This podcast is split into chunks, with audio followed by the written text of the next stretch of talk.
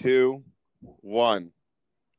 Hi, everyone. Welcome to Jewish Boy Calls His Mother.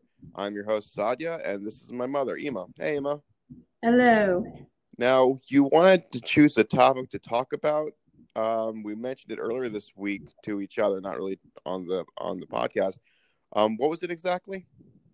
We were talking about funny things that kids do, but I just think that uh, the conversation we had before the recording was pretty funny. Like I said, I gave it was it, we, we t- it took us a while to finally set up the technology here and to finally get into the right thing. And I was laughing about you know me being among the technologically challenged, and you know since I'm from my generation, so I want to say a special blessing to Hashem, blessed be He who imparts technological wisdom to the technologically challenged like myself. I I I amen to that. I would say it's yeah, but adding on to what you were saying about kids getting into little antics, I know that um, when I was a kid, I got into my own antics. I think when I was I was three years old when I decided to go to my uh, friend Seffi's house in Columbia when I'm all the way from Baltimore, and I tried walking in the middle of a hurricane or or a, and, a hurricane with a tornado warning, and I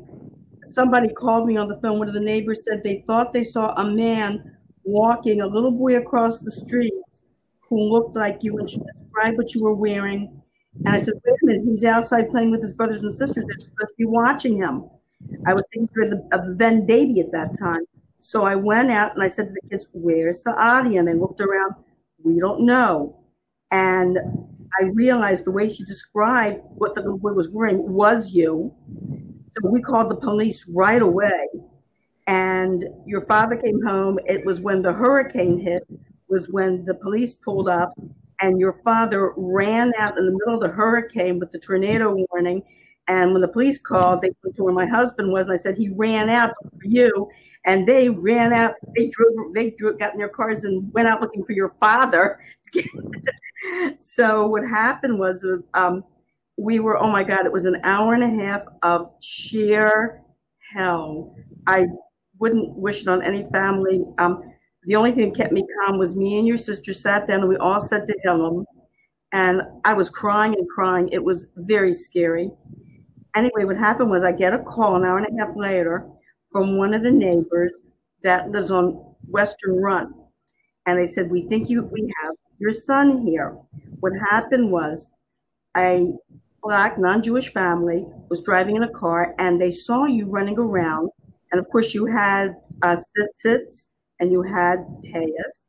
And they said, look at that little Jewish boy just running around in this hurricane. So they, thank God they were very honest, wonderful people. They grabbed you off the street and they said that they're gonna they decided to drive around till they found a from person or from family somewhere. So they were driving around and this woman happened to be coming home from the store and they pulled up in the car and they told her that they have a little Jewish boy in their car. Is there a family in the area that is is looking for their little boy? So she said she didn't know, but she would take him in her house and call around and see what's going on. She took you into the house and you could barely talk at the time, so she kept asking you your name. And you and she they were listening, she and her husband were listening and listening, and she said to me that she thought it sounded like you were saying something angster. They could understand the name angster. So they realized that um, the Rothsteins were friends of ours that lived right down the street from them on Western Run. They called the Rothsteins. And the Rothsteins said, yeah, that the angsters are looking for their little boy Saadia. So then the woman called me and um, told me, you know, they thought they had you. So I got in the car and I drove down. Yeah, and I thank God, you know, I picked you up. And when I brought you home, you saw the police was there, there and you started crying when you realized how serious it was that the police were actually there. And I think the policeman couldn't stop saying, "Thank God, thank God, thank God" enough times. Wow. Yeah, I, you know, they have they have dealt with all sorts of horrible, horrible you know situations, and so they were very happy were found safe. I, I remember parts of that actually. I remember going down um, Park Heights towards the Aguda near the um, near that this uh, apartment complex with that like stained glass wooden like statue kind of thing. And I remember walking down Western Run, and I remember the black family stopping me by and asking me like, "What's going on?" and me like not understanding why they were talking to me and tried to run away. I remember that. But I, my other my, my question would be like, did you ever have anything when you were a kid? Did you ever run away from home, or did you try to like you know I don't know fi- fi- find a new pet in the forest and bring it home or something like that? well, before we go on to me, there's a couple other things which were hysterical that I want to mention. Like the time you disappeared in Seven Mile Market and we found you in the freezer jumping on the bags of ice. Oh yeah, I remember that. that was pretty funny. That and the time you disappeared in Montgomery Wards and I went to the security person. They locked the doors, and the security person, the manager, were running all over the store looking for you. And we found you in the furniture section, asleep in one of the beds. Well, it was a comfy bed, most likely. what? It was a comfy bed, most likely. Good advertisement for their sleep mattress. Yeah. but anyway, as far as me, um, I was one of these kids where my mom, um, I would, I would find any way I could to just walk out of the house, escape out of the house rather, you know, with my parents not knowing. And I was little. I was like maybe five, six, seven years old, and I would just. I used to like to walk to. Um, we lived behind the golf course that's in Forest Park, and I used to like to walk to the golf course, and um, just walking. There was one dog I remember was walking like a collie, and with no owner people, by the way, in those days were not careful about um, keeping their dogs on leashes or um, it. I don't know what it was with them. We dogs in those days ran very loose, and mm. was very nice. And I was just like walking, petting this collie and walking next to it was okay. But you know the story I told you about the um, me with the um, movie theater when I was only seven years old. Oh, the ting. No, the brain eaters. The brain eaters. Okay. The, the ting is another story. Should I tell yeah. the ting story? Okay. We'll start, we'll, yeah, we'll start with the brain eaters, and then we'll, we'll move around. Okay. So anyway, the um, I was very much into horror movies at the time, and at the Forest Theater. For those of you who grew up in Baltimore, you probably remember the Forest Theater. So. I was only seven years old. I walked by myself to the Forest Theater. I wanted to see the Brain Eaters very, very badly. My parents wouldn't give me the money to see it. So I'm standing in front of the theater and I'm hearing from inside the theater, you can hear everybody screaming and screaming. And I just wanted to go in there so badly. So I had an idea. this is horrible. Uh, there were these teenage boys that were coming in. Two of them, there were about three of them. Two of them came in, and the other one was like behind the others and talking to some girl. I come in and I and the ticket person, of course, is waiting for me to give me their ticket. And I go, "Oh, my brother has it," and I run in. Oh wow! As soon as I run in, I hear somebody yell, Sister, I don't even have a sister. and I, I, so I started running into the theater and I found a place to sit. And I see the I see the usher coming in with a flashlight. Oh shit! And going up and down the aisles with the flashlight with the guy. Oh god! So at that point, I thought it's not worth it. I just ran out the exit. Oh wow! You know, it's funny. It's funny you say that because I remember watching movies and TV shows that that like the timeline in the in the movie or TV show is based in like the 1950s, 1960s, and it seemed like a, a lot looser of a time. I mean, sure, there was real fucked up shit. You know, I think civil rights was still a pro- uh, was a problem then, and all that other stuff. But there was this feeling of, I guess, average white American that there was a lot more, a lot looser laws. Like you couldn't get away with a lot more stuff, or you can really bend a lot more stuff. I guess would, you, would you say people are people are more restrained nowadays, or people people rights are kind of removed, or it's just it's different time, different people.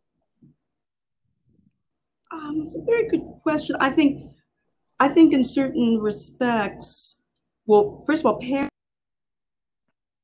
watch their kids a lot more carefully and there's much more education for children about you know stranger danger and not taking chances like that. Um, the 1950s, um, yeah, you had isolated incidences um, of you know kidnappings and murders, but they were the they were there was less of them. The real Less documented, um, you mean? Do you um, think?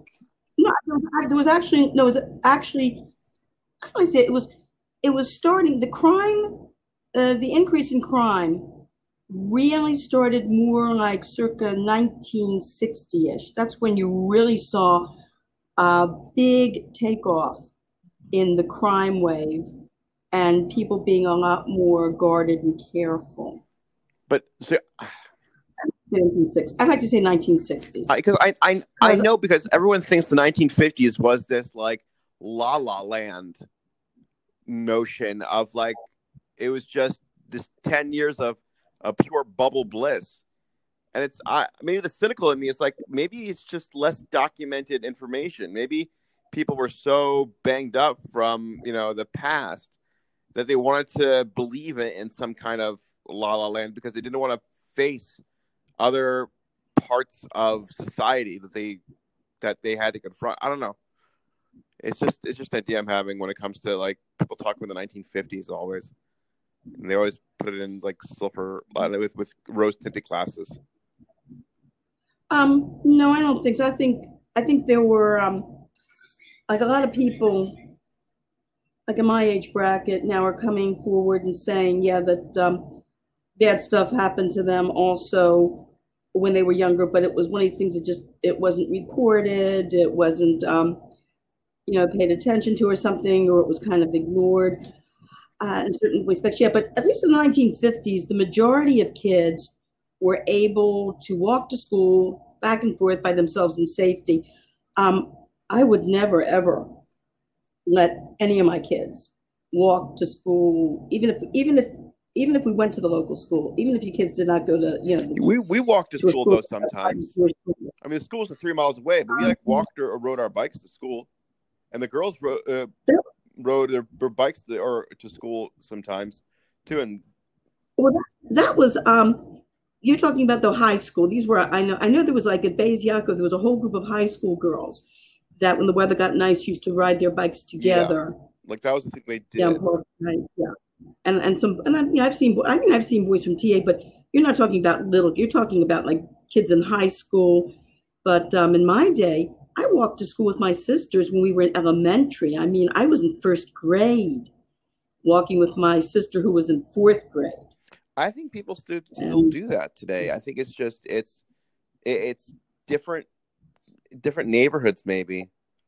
I think I think like because Baltimore City itself has such a bad rap and is such high crime, but the crime is isolated. It's not it's not all over Baltimore. It's in certain pockets, but it's so densely focused on that. That's what kind of throws everyone off, and then fear comes into people. Then people don't go ahead and walk to school because they're scared of one thing or another. When it, chances of actually happening to them is, is pretty pretty low. And you might have a point. Well, anyway, so you wanted me to tell the Ting story to change to go back to the original Ooh. topic. Uh, well, we're actually we're, we're, we're close to 15 minutes in, so But I want to tell. I just want to tell the Ting story because that's a all funny right, all right, all story. right, sure. Okay. Okay. Um, my I spent the day at my Zadie's house. I was about I think four years old. I couldn't read yet, and so um, Zadie and I watched a movie on television, and I couldn't read. And I said to my Zadie, "What's the name of the movie?" He says, "The Ting." He was from. Oh, by the way, my Zadie was from Poland. I got to put that in. Well, I, I think I think also I, am not sure, but like I know most of our listeners are Jewish, but we have to try Mm-hmm. to like translate to the best of our ability some key words. So Zadie Zadie means grandfather, in case anyone's Okay. Sorry, continue. Okay. So anyway, so afterwards, I so my, my I went home afterwards, and so my mother said to me, "What did you and Zadie do?" And I said, "Oh, Zadie and I watched a movie." And then I said to her, "Mom, what's a ting?" And my mother says to me, "A ting?" I said, "Yeah, Zadie and I watched a movie called The Ting." So my mother's thinking, "Hmm, "Here's the ting," and all of a sudden, all of a sudden, she cracks up laughing and says, "The thing." Yeah, it's, it's it's it's very interesting listening to like Eastern European Jew, uh, Jews talk, and it, it was funny because um, this Shabbos, this Sabbath, um, I was saying Kaddish, and somebody in the shul was thought I mispronounced something. I'm like, I didn't mispronounce it. I just I say it with an Ashkenazi dialect, and it's not Hasidish. And there's Hasidish dialect where they they the O when you say something O, they pronounce it as I. and all this other stuff. So it's it's I think dialect is very interesting. The, the, the accents and everything like that. You know. Well, when I got my first teaching job in New York, I you I said the word Torah, and the kids look at me. The what? I go Torah. Oh. Torah. From kids, and these are from New York kids, and all of a sudden they go Tyra. Oh, Tyra, Tiva, Mother Moshe. Yeah, yeah, yeah. The, oh my god. Yeah, that's that's what's the funniest thing. And then and then as kids, I guess as adults you get older and you realize it doesn't matter. But as kids, you like you like hold on to it. Like you're you're that's not true. You're not you're saying it wrong. Everything is wrong. Oh jeez. Oh my god. These children. Uh we were all children at one time, though. That's, we were all there that's the time. funny thing, and sometimes we haven't grown out of it. Uh, I, uh, yeah. All right. Anyway, thank you so much. I appreciate it, and thank you for our listeners. I really appreciate you guys subscribing, and um, just stay tuned. We're going to try to do once a week uh, publishing, and have a wonderful day. Okay. God bless. Have a nice day, I love Love you. Bye-bye. Bye-bye.